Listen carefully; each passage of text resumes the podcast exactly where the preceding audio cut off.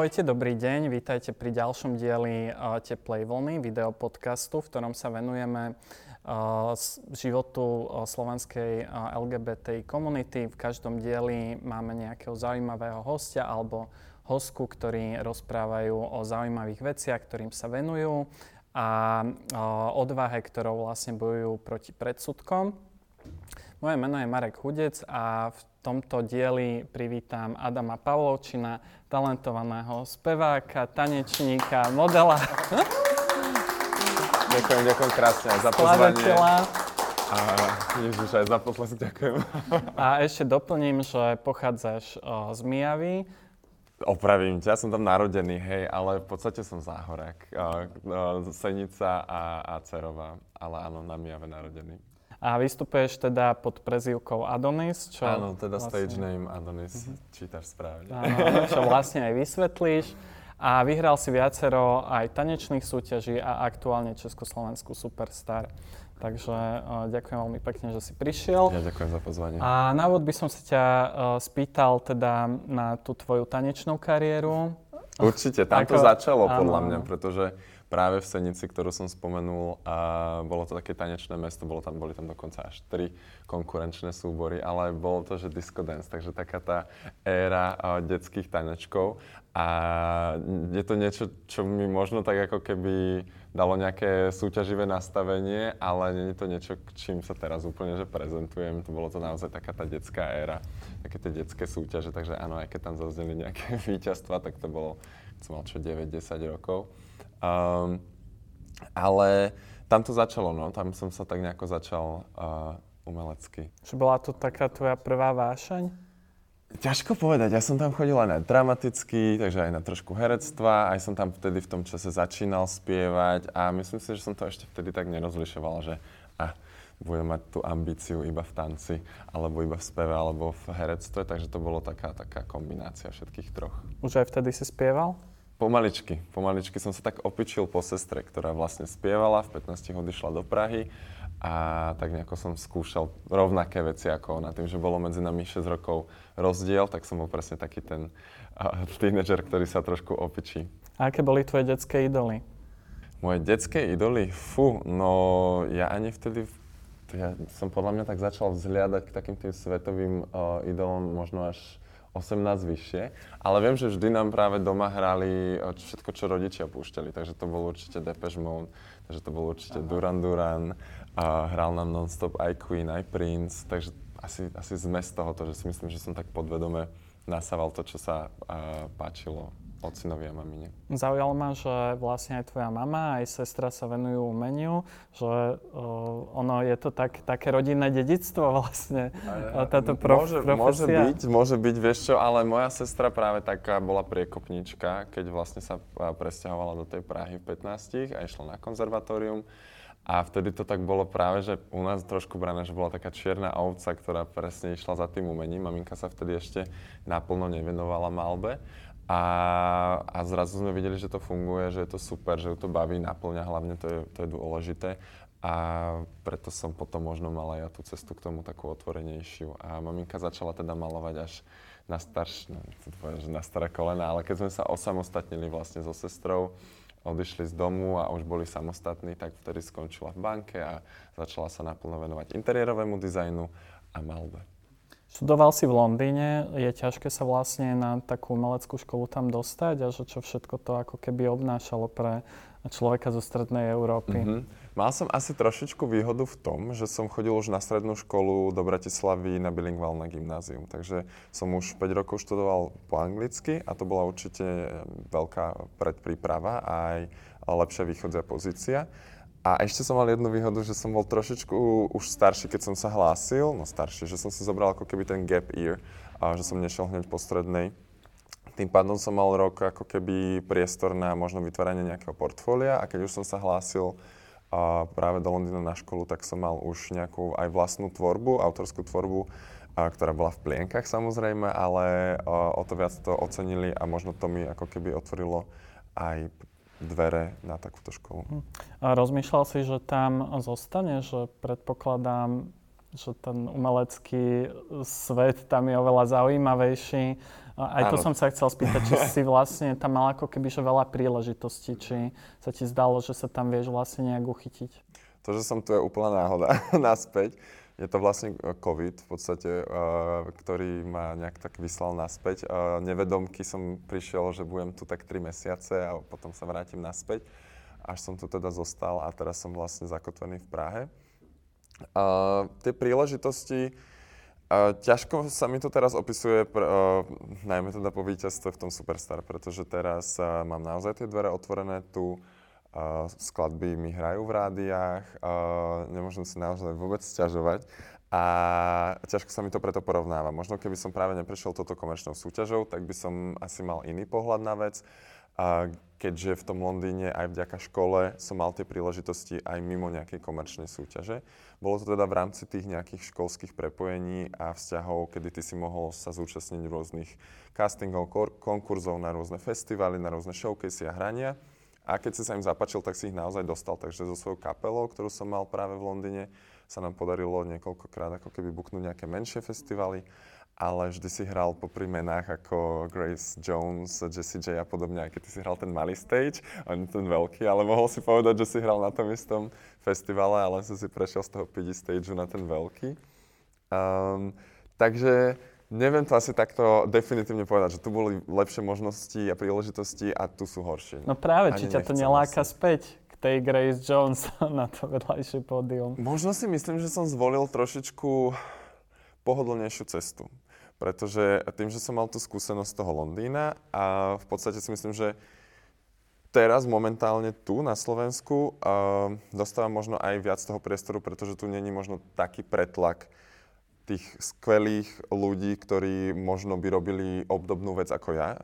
A keby sme si zobrali to, čo robím ja a dali to do Londýna, tak tam nájdeš ďalších 15 Adonisov a ťažko by sa uh, tam možno vystupovalo ako keby zradovať. Ťažšie by sa mi tam možno dostal do rady a bukovali joby a podobne. Ale prepáč, jasné, ten jasné. cieľ môj je presne, že možno som to teraz nazval, že pohodlnejšia cesta, ale práve etablovať sa v Československu, možno priniesť niečo sem a postupne sa potom vrátiť takou obklukou uh, možno aj na ten uh, ako keby anglický trh, ktorý je úplne že špecifický a sám o sebe. Um, mohli by, mohol by som ti tu o tom rozprávať do rána. Uh, myslím, že to je taká ako keby bežná dilema tých mladých ľudí, keď ako keby odídu preč, že či vlastne zostanú v zahraničí, kde to prostredie je ako keby také otvorenejšie a zároveň viac vecí sa nám zdá, že tam funguje, alebo sa vrá, vlastne vrátiť domov, kde tých príležitostí je možno viac a je trochu jednoduchšie sa možno presadiť, ale ten kontext, v ktorom sa pohybujú, je často taký, um, že ich to odradí, alebo je to Hej. proste ťažké, Hej. že je niečo, čo ty vnímaš uh, na tom slovenskom uh, hudobnom umeleckom prostredí, ktoré sa, čo sa ti zdá, že je náročnejšie alebo nejak ťa odrádza oproti tomu, čo si zažil uh, v Anglicku? Mm. No, ja ti k tomu ešte dopoviem, že vlastne Londýn úplne milujem a strašne rád sa tam vraciam. Hlavne tam mám ešte bývalú kapelu a hudobníkov, takže je to také, také moje útočisko tiež. A snažím sa to tak nejako prepájať, aby som presne balancoval medzi tým, že možno tam sa človek cíti kreatívnejší a slobodnejší a načerpáva presne um, tú inšpiráciu od toho okolia. Možno trošičku viac ako tu na, uh, na Slovensku alebo v Čechách. Um, a že čo je, čo je tu ako keby komplikovanejšie? A ja mám pocit, že momentálne uh, mi naozaj hrá do karát načasovanie a, a mám pocit, že som veľmi privilegovaný na tej pozícii, ktorú som vlastne dostal aj od médií, aj od celej súťaže, pretože mám pocit, že pár rokov dozadu by sa mi tu takto ľahko neetablovalo, takto ľahko nedostal, nedostalo toľko možností presne aj v rádiách, aj v televízii, toľko mediálnej pozornosti. A práve som si povedal, že super, tak keď už ju dostávam, tak uh, to poďme premeniť na niečo, čo môže ako keby uh, vybudovať nejaký základ aj pre ďalších ľudí, ktorí by chceli presne sa venovať podobným veciam na Slovensku a možno presne ako to nazývaš, byť otvorenejší, slobodnejší a tú kreatívu naozaj nelimitovať. Uh, nejakými podmienkami spoločnosti na Slovensku. Ešte som sa chcel vrátiť e, k tomu Anglicku e, v zmysle, že viacerí slovenskí hudobníci sa v minulosti ako keby pokúšali preraziť na anglickom trhu a teda väčšinou sa to ako keby nepodarilo. Že z, z tej tvojej skúsenosti so školou a vlastne aj s tým, ako sa pokúšal presadiť s kapelou, že v čom je to možno ako keby náročnejšie pre toho človeka, ako keby, ktorý nie je priamo odtiaľ uh, uh, z Británie? Jasné. Uh, ja si myslím, že sme tomu venovali málo času, že hovorím, ja som skončil školu, to boli 3 roky a potom som tam freelancoval rok a pol. To je strašne malá doba na to, aby si sa naozaj usadil alebo etabloval na uh, anglickom trhu, hudobnom, ktorý je najväčší. Um, určite tam je niekoľko faktorov, už len to, že si vlastne zo zahraničia, takže nemáš možno ešte na začiatku takú angličtinu, ktorá je priateľná do hranosti, ich rády a podobne.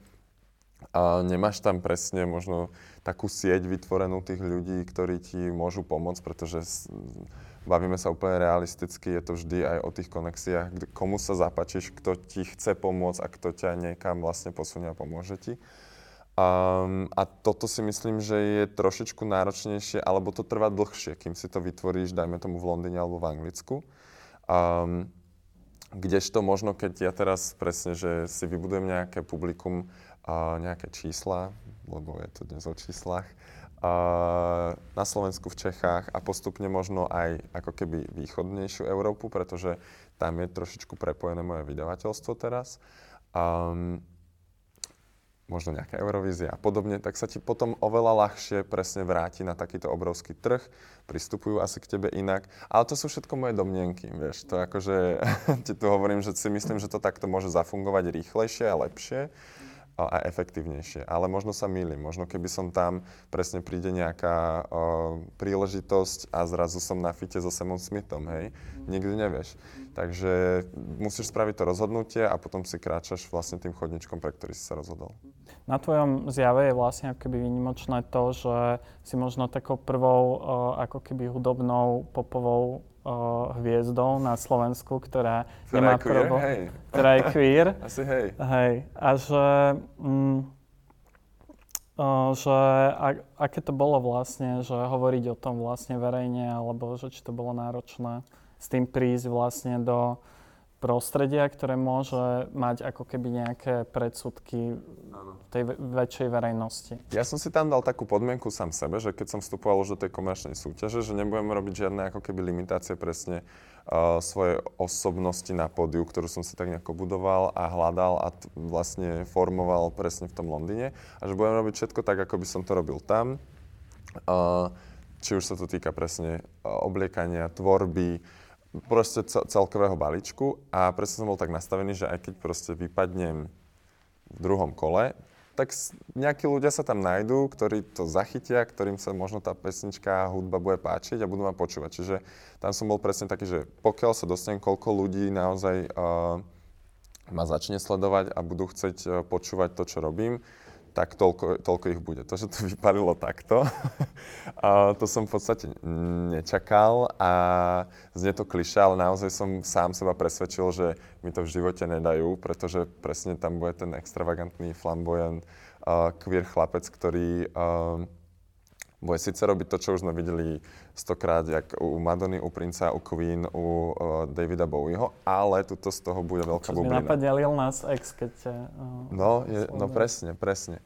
Um, takže toto som si povedal, že nebudem sa v tomto limitovať. A naozaj tie pochybnosti tam na tej ceste boli, nielen teda, možno tie moje boli najväčšie konec koncov.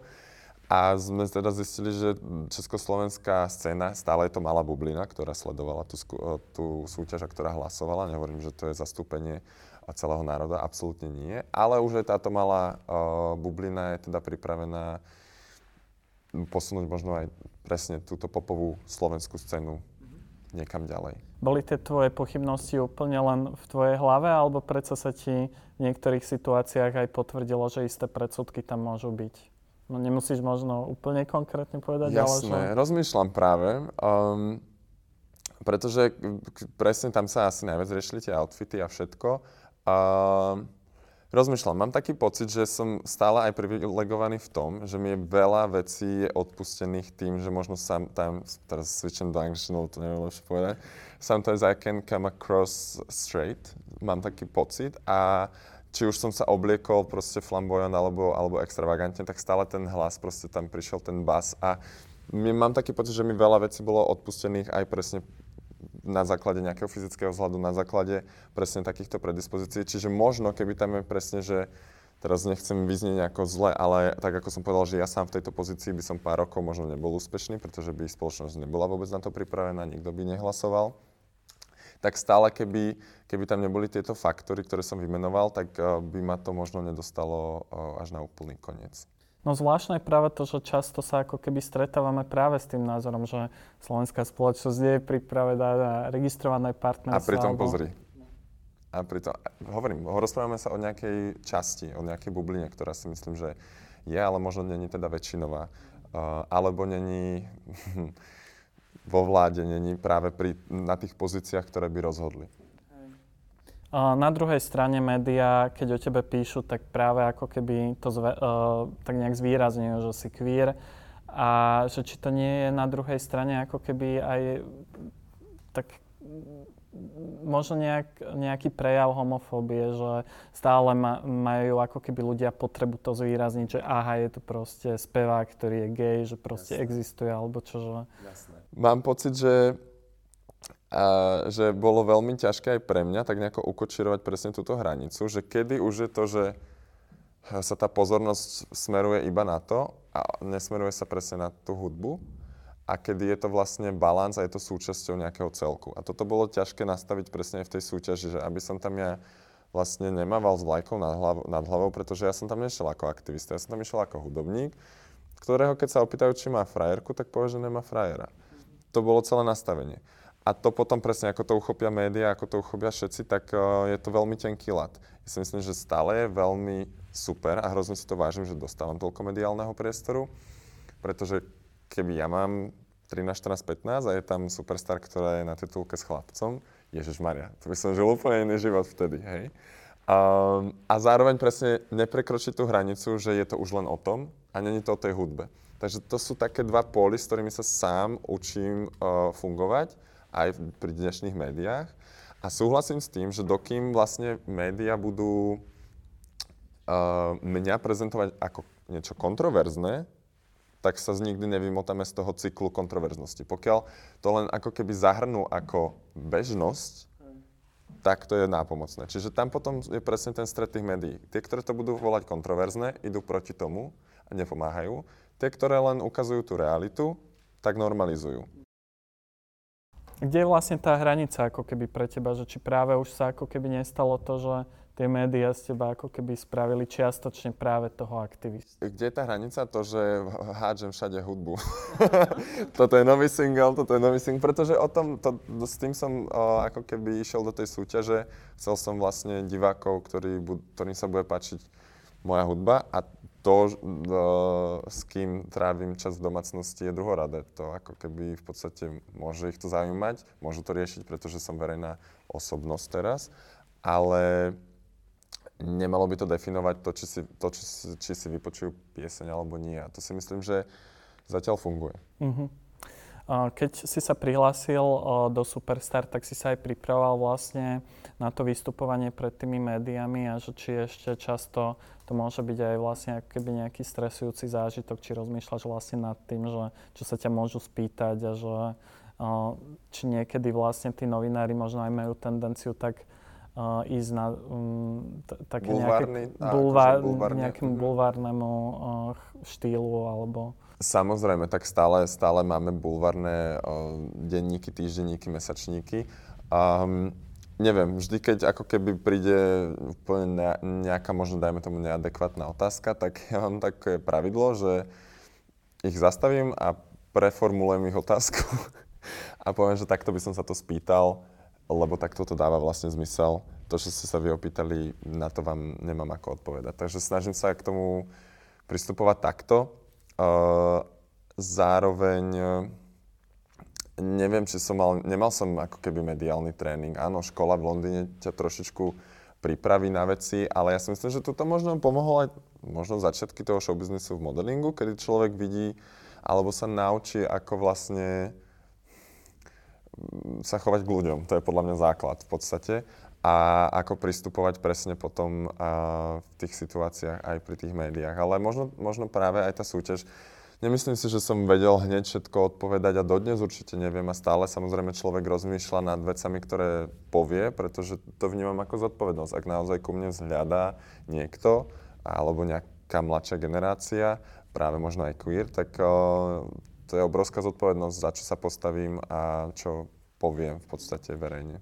A riešilo sa to možno na tej škole, že boli tam nejaké hodiny aspoň, ktoré vás na to nie... Mediálneho tréningu asi ani nie, ale práve ty, keď si prejdeš presne možno tými festivalmi, možno tými showcaseami, tým množstvom castingov, tak asi to ťa možno vyzbrojí viacej, neviem. A všetky vystúpenia, ktoré si teda mal v Superstar, sa mi vždy zdali ako keby také precítené, že rozmýšľaš vždy nad tým, ako ten obsah tej pesničky nejakým spôsobom prepojiť na niečo, čo si už ako keby zažil a vlastne cez tú emóciu to nejak uh, pretlmočiť? A snažím sa vyberať si skladby, ktoré, s ktorými sa nejako identifikujem, či už textovo, no najmä textovo, a presne do ktorých možno viem ako keby vložiť kúsok nejakej svojej skúsenosti a potom to tým pádom aj interpretovať na tom pódiu. A ak sa toto podarí, tak uh, možno to je to, čo opisuješ, že tam potom cítiš nejakú väčšiu precítenosť, pretože si to človek spája um, sám so sebou, aj keď je to skladba niekoho iného. Veľakrát sa stáva, že počujeme text alebo počuješ nejakú skladbu niekde v obchode a vlastne počuješ úplne iný text, ako tam je, pretože ty si asociuješ, čo by si tam chcel počuť alebo čo sa ti práve v živote deje. Mm, a veľakrát som sa k nejakým skladbám a kaverom dostal aj takto, že vlastne až neskôr som zistil, že aha, tak možno toto není úplne o tom, čo som si myslel, ale keď to spievaš alebo interpretuješ, tak si to tam dosadíš a tá emocia sa dostaví. Silné bolo v finále, kde si spieval pesničku Arcane. A o, pre mňa, alebo ako ja si ten text vykladám, tak je to v podstate v nejakom rozchode. Že ako si to vy, vy, vykladal Jasne. teda ty? Není to jadrová fyzika, ako som dneska hovoril ráno v rádiu, 90% skladeb aj mojich o, je o nejakej o nešťastnej láske alebo o zlomenom srdci. A, takže a tam toto ti nedám asi veľmi zaujímavú odpoveď. A samozrejme, a bolo to a, o nejakom nefunkčnom a, vzťahu. Myslím, že sa v tej arcade spieva a, a Love is a losing, ga- losing game. Trošku to vlastne rezonuje s Amy Winehouse a, a podobn- podobnými umelcami. A, a áno, v tom danom momente a, som samozrejme riešil niečo vzťahové, niečo, čo nedopadlo, takže som sa vedel, tak, vedel som takto vyfiltrovať a to je super. Ja to tak vždy volám, že aj to, čo napíšeš, alebo nejakú svoju pieseň, ja to volám, že to je tá moja medicína v tom danom čase a potom, keď to vypustíš do sveta, tak sa to možno stane medicínou niekoho iného. Čo, máš pravdu, že fakt, že väčšina tých pesničiek ako keby o, je o láske a že či to potom nie je také ako keby nudné, vieš, že stále vlastne ako keby uh, si to svoje umenie v podstate spájať ako keby s týmto. Dobre, že... koľko, koľko si mal za zlomených srdc? Koľko si si prešiel rozchodmi? Fú, do 10 možno. 10. A pamätáš si na nejaký ten najťažší? Uh-huh. Koľko ti trvalo sa z neho vymotať? Rok. No, koľko by si, jeden album by si napísal za rok? Ale, takže, potom takže... o 10, ale vieš, ale potom už o 10 rokov sa už k tej skúsenosti nechceš vrácať, lebo... No a to zostane v tom albume a už píšeš vlastne o niečom inom. A nehovorím, že vždy to je o takej tej úplne utrápenosti, alebo nie si vždy možno ten victim, alebo možno niekedy potom ďalej budeš písať o tom, že Ježiš Maria, si na tej opačnej strane zrazu, ako si bol predtým. Takže, takže ja si myslím, že jednou skladbou sa alebo ja to tak mám, jednou skladbou veci nikdy neuzavriem a je to presne um, niekoľko skladeb, do ktorých to vložíš je to taký, že kúsoček vložíš tam, vložíš, vložíš, vložíš a hej, potom asi príde ten moment, kedy si poviem, že I'm over this, akože nebudem písať zase o tomto a uh, potom buď máš autorský blog, alebo, alebo interpretuješ, alebo ti presne pomáha niekto a interpretuješ iné texty alebo si zase znovu zalúbiš a píšeš o inej pozícii. Ako to bude na tvojom pripravovanom albume? Koľko vlastne z tých piesní uh, si píšeš aj sám a uh, akým témam sa teda budeš venovať? Budú to teda rozchody? Um, vieš čo, snažím, ako píšem si všetky texty sám, pretože potom, ak to mám interpretovať na tých koncertoch, tak chcem presne, aby uh, to bola nejaká moja skúsenosť. Um, snažím sa tam vždy hľadať nejaký koncept. Napríklad teraz uh, je teda druhý single, uh, ktorý sa volá Game a v podstate aj keď na tej prvotnej úrovni je to nejaká manipulácia, nejaká ako keby možno nejaké toxické uh, hranie sa s niekým vo vzťahu, Um, tak v podstate, keď som to písal, tak som si presne predstavoval možno šachovnicu, možno figurky, presne ako keby prelínal to s nejakým takýmto konceptom hry. Neskôr teda v tom klipe sme sa dostali až k bábikám a až k vlastne predávaniu samého seba. Takže ďalšia úroveň možno nejakého showbiznisu. Takže vždy si tam vieš nájsť v podstate, či už je to vo videoklipe alebo uh, v tej interpretácii niekoľko tých úrovní. Tento videoklip ma zaujal, ktorý práve spomínaš s tými figurkami uh, zabalenými, že ako sa vyrovnávaš ty vlastne s nejakou tou umele, umelosťou toho uh, akože showbiznisu, že um, ako, sa, ako vieš ty zostať sám sebou napriek tomu, že sa musíš aj predávať ako nejaký práve produkt. Takto, a... Práve takto, že si spravíš takéto, takýto klip. A tým pádom je to doňho, uzavreté. Doňho, doňho si vlastne, tam si to všetko vysporiadaš a nie, tak je to asi o nejakom nastavení, že v podstate um, potom robíš veci, ktoré naozaj chceš a a inak to ani nejde v podstate. Inak by si sa zbláznil, keby máš naozaj byť iba tou predajnou bábikou. Je to stále tak, že mm, kým ako umelec vlastne tvoríš nejakú hudbu, tak je tam stále veľa ľudí, ktorí ti hovoria, že toto sprav takto, lebo to dobre predáva a toto takto nerob, lebo mm, ten album nikto nebude chcieť, alebo nikto si tú pesničku nevypočuje? Mo, mám pocit, že určite sú takíto ľudia v, v hudobnom priemysle. Není to momentálne môj prípad, um, pretože ja si veľmi rád nechám poradiť, ale nechám si poradiť od niekoho, kto má pre mňa kredibilitu alebo ku komu vzhliadam. Čiže možno nejaký iný umelec a chcem presne vedieť, ako spravil toto, čo mu fungovalo a tak ďalej. Ale keď mi to povie človek, ktorý mi nemá čo ponúknuť, tak uh, tam to určite budem zvažovať, či sa zachovám tak, ako chce, alebo nie. Ale nie som určite v pozícii, kedy by som musel robiť veci, ktoré nechcem. Uh, ono je to podľa mňa taká stigma ešte ohľadom toho hudobného priemyslu, že tie hrozné kontrakty, čo mali Beatles a že musíš toto všetko. Uh, samozrejme, že som si to musel nastaviť uh, aj právne, ale možno mi pomohlo aj to, že som nevyšiel zo Superstar, keď som mal 19 rokov. Možno mi pomohlo to, že som vyšiel, keď som mal 25. Um, a tým pádom už máš to nastavenie, vieš, čo chceš a vieš, čo nechceš. Takže je veľmi dôležité vedieť, čo nechceš. No mne sa zdalo, že to ešte bola minimálne súčasť aj slovenského uh, hudobného biznisu, nazvime to, okolo tých 0 rokov, že tam stále sú ešte tie príbehy, že hlavne ako keby aj ženských uh, interpretiek, takže máš pocit, že dnes už je to také, že viac otvorené uh, Určite, rozhodne áno, rozhodne áno a mám pocit, že um, v každom biznise musíš robiť veci, ktoré vlastne ti ten biznis držia, hej, tak dajme tomu, že presne sme sa bavili o CDčkách, že ja by som možno dajme tomu CD nevydal, alebo, alebo by som si ho nekúpil, ale kúpil by som si pre, presne platňu, ale sú tam ľudia, ktorí si ho kúpia, takže jasné, že to vydavateľstvo musí obsiahnuť celý ten market. Takže to sa bavíme vlastne o takýchto veciach. Nebavíme sa o tom, že musíš napísať takýto song, musí byť rýchly a musí mať 2.30. Po druhej minúte musí sa to by som sa vykašľal na to. A hlavne No teraz budem znieť koky. Oni boli v tom Londýne, oni vedia, jak sa to robí, alebo ja. Čiže si vieš vždy presadiť, vieš buchnúť po sa, ale a... hovorím, pokiaľ tam je naozaj niekto, kto že vidím, že to je konštruktívna kritika a vidím, že to má potenciál a vie, vie to teda byť ešte lepšie, tak rozhodne, jednoznačne. Tam nie som akože tvrdohlavý. Mne sa zdá zaujímavé, že Superstar si vyhral pod vlastným menom a že mm, možno z toho nejakého marketingového hľadiska by sa mohlo zdať, že je lepšie Veľmi vlastne to Veľmi. meno použiť a ním pokračovať ďalej vo svojej Dovidíš. kariére. Aj toto som a si presadil. Ty si si, hej, a ty si si vybral vlastne prezývku Adonis, ešte s takým mm-hmm. X-kom. X-kom, hej.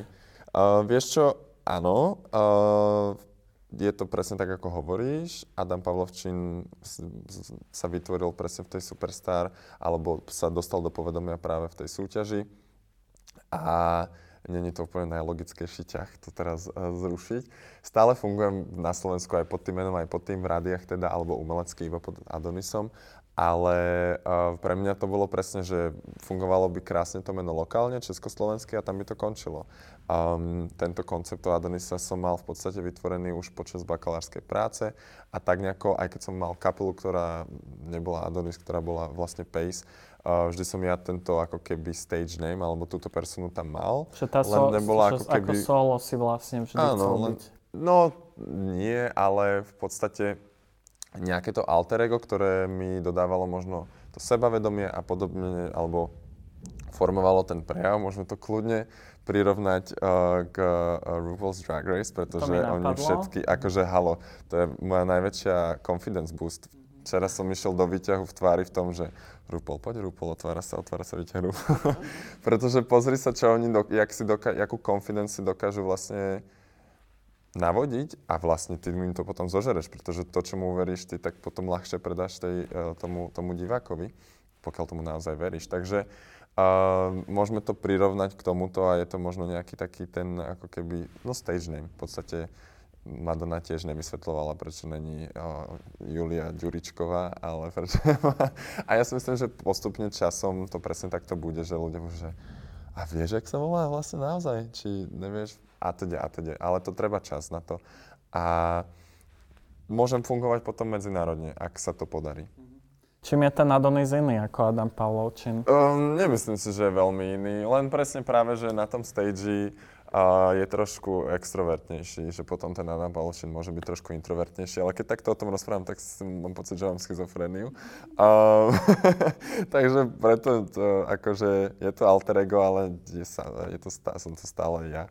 Um, a uh, v podstate, niečo som ti chcel zaujímavé povedať. Aha, Uh, že presne som sa možno trošičku bál tej reakcie, ak ľudia poznajú greckú mytológiu, tak môže byť na prvú asociovaný vlastne ten Adonis s nejakou, nie úplne s narcisom, ale vlastne, áno, povieš niekomu, že ty si taký Adonis, keď je presne nejaký taký, je to že narachanec vysvalený, uh, krásny, vysoký, za čo som sa ja nikdy nepovažoval. Ja som mal presne uh, veľakrát sám so sebou issue, že som príliš chudý, Uh, chodil som do posilovne len s tou motiváciou, že proste sa necítim atraktívny a podobne. A vytvoril som si tohoto Adonisa s tým x ktorá pre mňa, uh, aby sa odlišil od tej, od tej gréckej mytológie.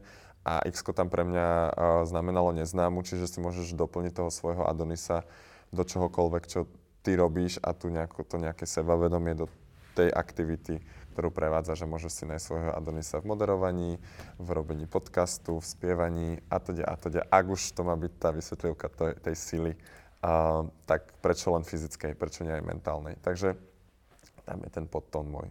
Trochu, ak keby si to naznačil, že či, sa ti, či to možno nie je taký odkaz aj na ten Instagram a to, že ako by vlastne možno aj gay muži chceli vyzerať a mali vyzerať a, a ako sa vlastne chcú prezentovať na Instagrame. Je tam veľký tlak. No? veľký tlak. to ja otvorím Instagram a už len moji kamaráti, vieš, tu z Ibizy a z Mykonosu a ty si povieš, no tak asi nejdem do plaviek tento rok. Dám si dlhé nohavice na natáčanie. uh, ja si myslím, že každý máme takýchto uh, malých démonov v hlave a je len presne o tom, ako to uchopíš a stále chodím do tej posilovne, chodím s trénerom, ale už mám tú motiváciu práve, že chcem to robiť pre seba a OK, tak keď sa tak budeš cítiť lepšie, tak to rob, hej, ale nemaj tam presne tú, deštruktívnu motiváciu, že keď to tak nebude, tak nie si dosť dobrý. Alebo to ten je, push, je, že ďalší, aby som si dal fotku. Čo? Uh, že e, ten push, že musím si dať fotku z toho to fitka pri to zrkadle. To skôr robím pre seba, aby som sa vlastne, lebo si myslím, že sa tak budem cítiť lepšie, tak uvidíme. Ak sa tam dostanem, možno si tam poviem, že pff, vôbec. Ale hovorím, nemať tú motiváciu negatívnu. Um, teraz by som sa hral na pannu Máriu, že ha, nechodím do tej posilky, som rád chudý. No, no klamal by som sám sebe aj, aj teba, takže jasné, že chcem pribrať, že chcem nabrať a možno je to presne podvedomý tlak z toho nejakého štandardu v gay komunite. Um, ale čo, buď pojem proti tomu, alebo, alebo sa nejako zdravo namotivujem a uvidím. Ešte na záver sa ťa spýtam takú otázku, ktorá je už v podstate klíše v tejto relácii. V podstate sa to pýtame každého hostia alebo hostky, že ako si prežíval vlastne uvedomenie si vlastnej uh, inakosti a že v čom to bolo možno náročné alebo možno jednoduchšie. A tie skúsenosti sú strašne rôzne. Áno, no tak môj coming out som mal taký ten svoj. Uh, uh, 18, keď som sa vlastne dostal do tanečnej komunity práve tu v Bratislave, kde boli tu starší, uh, mám pocit, že som sa obklopoval staršími ako keby uh, ľuďmi, čiže, čiže tak, že 4-5 rokov boli starší odo mňa, takže už presne možno aj vnímali veci inak a zrazu som mal pocit, že wow, že to je vlastne OK, že však on o tom rozpráva úplne jak mal si zrazu nejaký, nejaký vzor, alebo si videl niekoho, kto je sám so sebou stotožnený. A mám pocit, že som to nemal, lebo to presne nebolo v médiách, nebolo to v škole a keď aj to bolo, tak vlastne všetci to tajili. Až keď som sa nedostal do toho prostredia, kde to stačil jeden človek, ktorý si videl, že je šťastný a spokojný a ostatní ho majú vlastne radi a v tom sa otvrdil, že ja môžem byť taký istý vlastne. Takže to, bolo, to bol ten zlomový bod. Myslím si, že nie je ničím zaujímavý. Podľa mňa s tým takto prešli viacerí. A potom, že som sa zalúbil prvýkrát a bol som presne taký, že wow, ten chlapec ma nechce. a ja musím nájsť uh, to najlepšie. Ja som strašne v tomto bol tvrdohlavý a veľmi ambiciozný. Uh, a bol som, tam vznikol vlastne ten, tá tvorba a spev. Ja som si povedal, že chcem byť the best version of myself. A mal som pocit, že viem spievať, že mám v tom nejakú, nejaký potenciál, tak som sa tomu naplno venoval, písal mu pesničky, spieval mu. Aj tak to nevyšlo, ale, ale aspoň som si teraz na tom postavil kariéru, vieš ako. Takže tak. Vlastne možno tým e, je dôležité aj byť ako keby takou hudobnou ikonou, ktorá sa ako keby nebojí prezentovať samú seba, aby vlastne inšpirovala druhých ľudí, že Uh, ty si spomínal už nejaké tie ikony, ktoré teba inšpirovali, ale um, kto ťa možno inšpiroval z toho queer sveta, že vedel byť sám sebou, uh, hoci to možno mohlo Ako byť umelecky? Áno, že napríklad Freddie Mercury, ten bol až na konci a tiež to jasné, nebolo, to jasné. nie je taký šťastný uh, príbeh. Asi, asi, no, ak mám naozaj ti dať, že priam, priamo osobu, tak určite to je Oli Alexander z Years, Years and Years, FK Twix, um, Uh, celá vlastne aj Vogová scéna v Londýne, uh, kedy som presne sa dostal do toho kruhu Benjamin Milan, už teda není Milan, už je uh, 007, ale no, tak asi takto, a Woodkid, Woodkid, mm-hmm. keď som vedel, keď som vlastne, síce to ne, nemal ako keby na priamo vlastne, ale vlastne keď si sa pozrel, o, pozrel si si jeho osobný život, tak si videl, že vlastne uh, má partnerov. To takže, som vlastne takže, tiež neviem, že v no. ktorom no. bode on o tom začal ako keby tak otvorene hovoriť. Ten druhý ja album myslím, už mal taký... On to presne, to, toto je tá hranica toho, že na Slovensku teda ešte potrebujeme presne takto, aby to trošičku standoutovalo. Možno on už presne bol v tej pozícii, alebo už tá jeho kariéra bola tak, že nemusel to riešiť, riešila sa hudba a jeho osobný život bol presne súčasťou celku. A to je ten cieľ, kam sa dostať aj na Slovensku držím aj tebe palce, že aby si e, tom, tomu ďalej ako keby pomáhal tým, čo robíš. A uh, ďakujem ti veľmi pekne, že si teda prijal pozvanie. Uh, veľa šťastia uh, s albumom a vidíme sa pri uh, ďalších uh, dieloch uh, Teplej vlny. Uh, sledujte nás, uh, môžete nás počúvať na všetkých podcastových platformách. Ďakujem.